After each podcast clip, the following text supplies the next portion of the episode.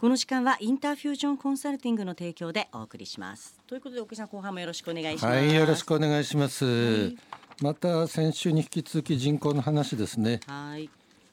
人口減りますね。人口はもうもうでもこれがはねもう分かってることですからね。これは確実に減るんでね、はい、まあ12年予想がずれることはあっても、はい、それはあの減りますわ、はい、特に日本人の人口という意味ではね。そうですね。どれだけ外海外からあの来ていただけるかっていうのはまた政策によって違いますけどね、はい、あの子ども家庭庁ができてで日本人の人口も増やそうということを一生懸命やるわけですがいきなりそんな急には増えるもんでもないんでね。ね。はい、あの何万人減るかとかいう話あの今日最初出だしのところで前さんにやってもらったわけですが、はい。はい、あの僕のところではですね、はい、生産年齢人口ですね、あの経済はそれが鍵になって、えー、生産年齢人口っていうのははあの働いてお金を稼げる人という意味だから、えー、15歳から64歳まで。うん、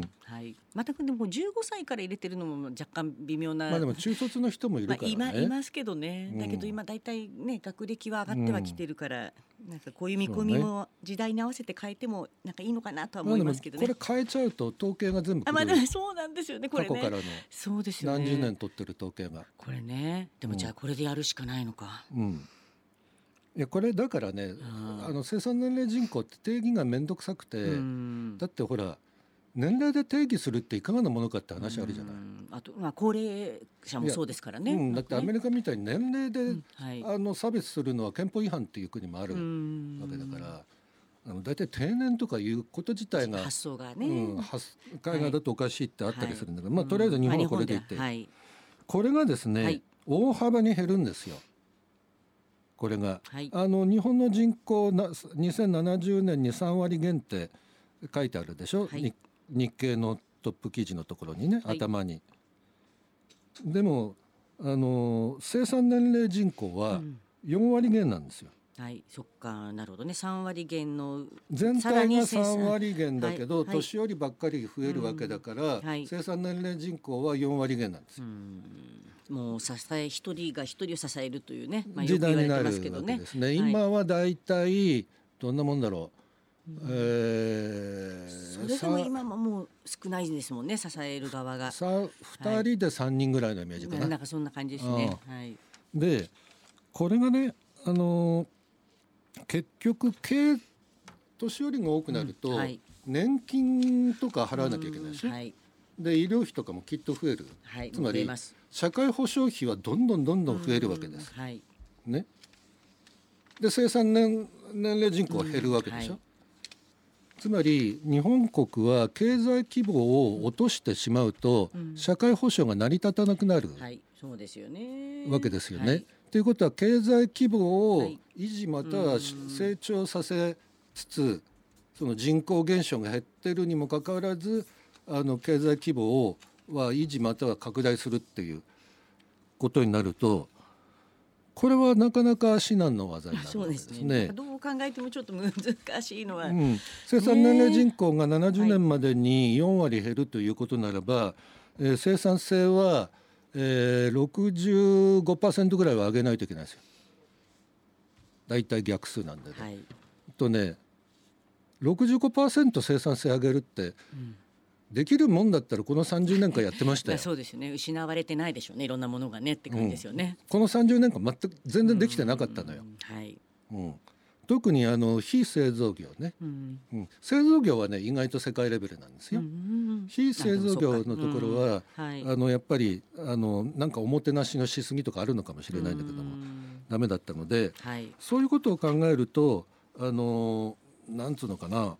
あのいろんな手を打たないといけない。うんちなみにね、はい、あの日本国も1960年代ぐらいの頃はだから僕が生まれた頃っていうのは、はい、あの生産年齢人口がどんどん増えてた時期、あのほらベビーブームっていう世代が生産年齢に達するとそうなるでしょ。はい、それのことをえー、学術的な人口ボーナスっていうんです、うん、あ人口ボーナスでね、うん、なんかもうなんか親しく聞いてない、うん、過去の話、ね、人口ボーナスは、はい、生産年齢人口の比率が上がると、経済成長が大きくなるっていう話ね。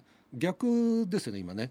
今生産年齢人口の比率が下がっていくのでこれをボーナスではなくてオーナスって言います、あなるほどね。人口オーナスって言います。こうするとどんどん経済は縮小します、はいでもなかなかそういうわけにもいかんわなって話ですよね。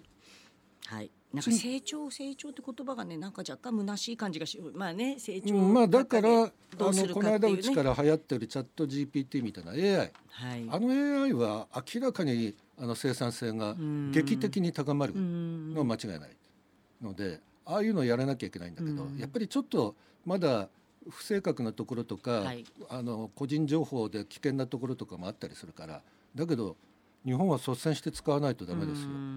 なぜならば、はいはい、えー、これ読売新聞を見るとアメリカって人口減らないのよ。ねアメリカはねそうなんですよね。イギリスもほとんど減らないのよ。はい、オーストラリアは増えるのよ。はいアメリカ増えるんだね人口ね、ね、インドも、はい、インドもそんなに減らないのよ。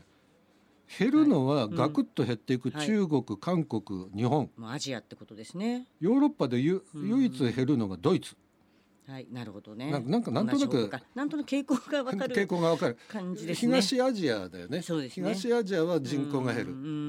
ね。でなんか日本とかドイツみたいに真面目な人たちの国の人口は減る。減るっていう。真面目じゃない人たちとは言わないけれど、おまあおおらかなのがあるのか。いや移民が来るんですよ。そういうことですね。移民の流入がね。出生率が高いわけじゃないんです。移民が来るんですよ。ね。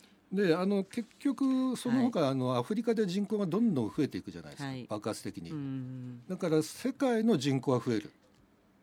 東アジアだけガクッと減る、はい、っていうことですから、はい、経済経済の規模を維持しないと日本というのはあの国際的な競争力を保てない、まあ、そういうことですよね。うん。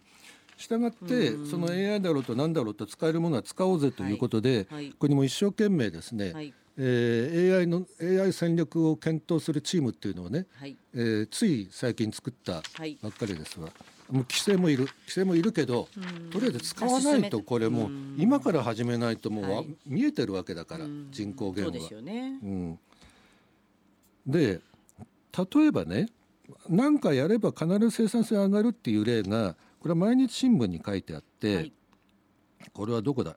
伊藤忠だったかな。はいうん、伊藤忠ですね、はい、伊藤忠がですねあの社内の制度でね、うん、朝方通勤務制度っていうのを導入したんですって。はい、うん、だから、はい、あの夜の夜中の仕事禁止。ああなるほどね。朝方にしろ朝方に午前5時から8時。OK いやむしろこっちがいいっていうふうにして。なるほど。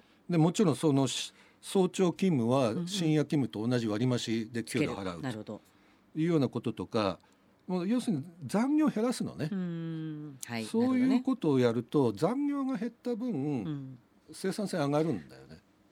うん、なのであのせ労働生産性がえ？2010年度を1とした場合、う んはい、2021年度が5.2倍、はい、素晴らしい。やれ。5.2倍？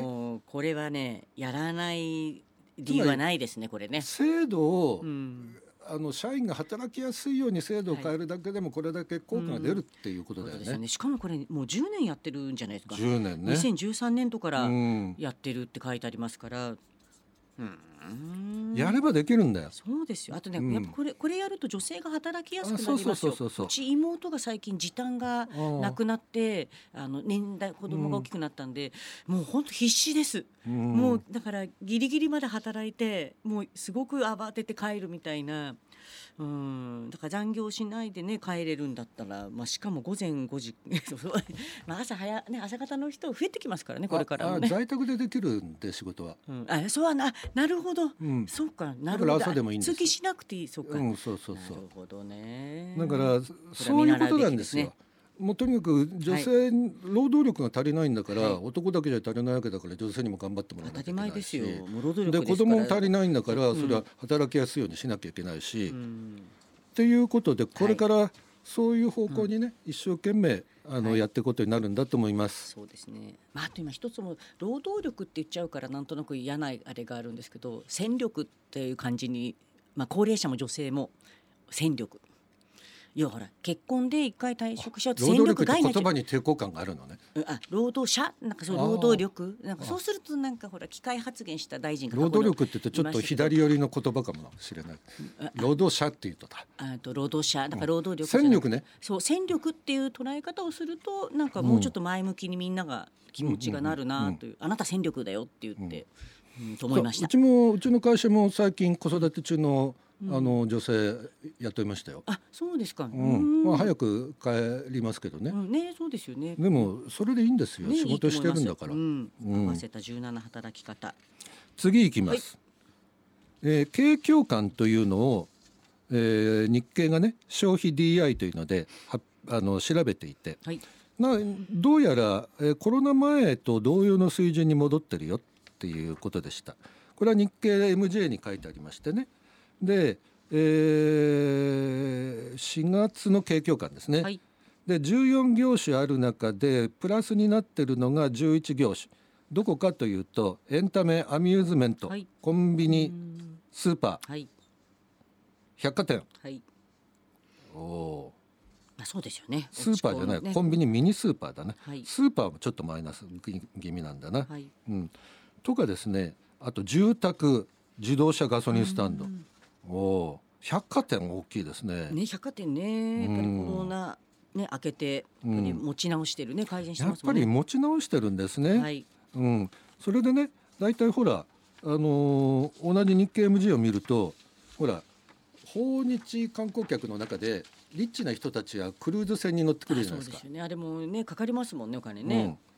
うん、あれねえー、っと久しぶりに東京国際クルーズターミナルに来たんですってクルーズ船が、はい、えー、3年4か月ぶり。あもうそうですよね、うん。はい、でねそれそのアメリカのクルーズ会社によると今年分の日本に来るクルーズ船はすべて予約で満席、はい、もう今年分が。今年分全部。そうですか。今年分満席っていうのもすごいよね。みんなやっぱり待ちに待ってたっていうことですかね。待ちに待ってるのよ。日本気候のクルーズ、うん、本当だもうあの2025年までに予定しているものも予約で生まれつつあるっていう。うそうなんですね。うん。でも嬉しいですね。嬉しいよね。来たかったっていうね、うん、思ってる人がいたっていう。うん、へそうで、僕でもやったすごい一泊いくらですか？すごい。いや一泊とかいう考え方じゃないじゃん。あれ二週間であの何百万っていう。すごいです。でも高い。思ってた以上に高い。高いだよ。高い。で、あの航空便もね、あのアナとか JAL の航空便もずいぶん戻ってる、はい、ただあの僕も感じたんだけど、うん、ホテルのあの単価あもう、ね、すごい高くなってる。いやいやこれ便乗まあしょうがない。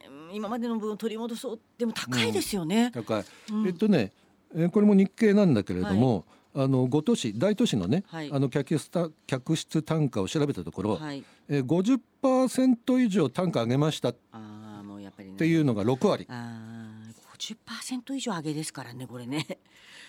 上げても来るんだよだから人が。まあでもそっか。海外の人でだからね日本人がなんかちょっと泊まりにくくなっちゃう感じがしますね。だから僕もねあのこの4月に、はい、温泉行った時に、うん。はい、あのすごい高くなっててしかも満杯。そっかなるほどね。それでもしょうがなくて安くて空いてるところに行きました高くてもいっぱいってことなんですね。高くてもいっぱい。うん。でもいいことですね。はい。大変でしたから観光業ね。うん本当ここでね、稼いでもらって、観光業大変でした。えっとあとですね、はい、えー、今日の日経に8日堂がえー、食品スーパーのヨークを子会社化する、統合するというのがありましたね。これ、はい、この前に、はい、イオンが稲毛屋を統合するっていうのがあったんで、このスーパー業界スーパー総合スーパーがあんまり儲かってないんでこれの合理化というのがこれから始まるところです。なるほどね。やっぱりそういう図が変わるってことですね。そうですね、はい、生き残るためにもという。はい、はい、奥井さんどうもありがとうございました。奥井紀明のニュース言いたい放題この時間はインターフュージョンコンサルティングの提供でお送りしました。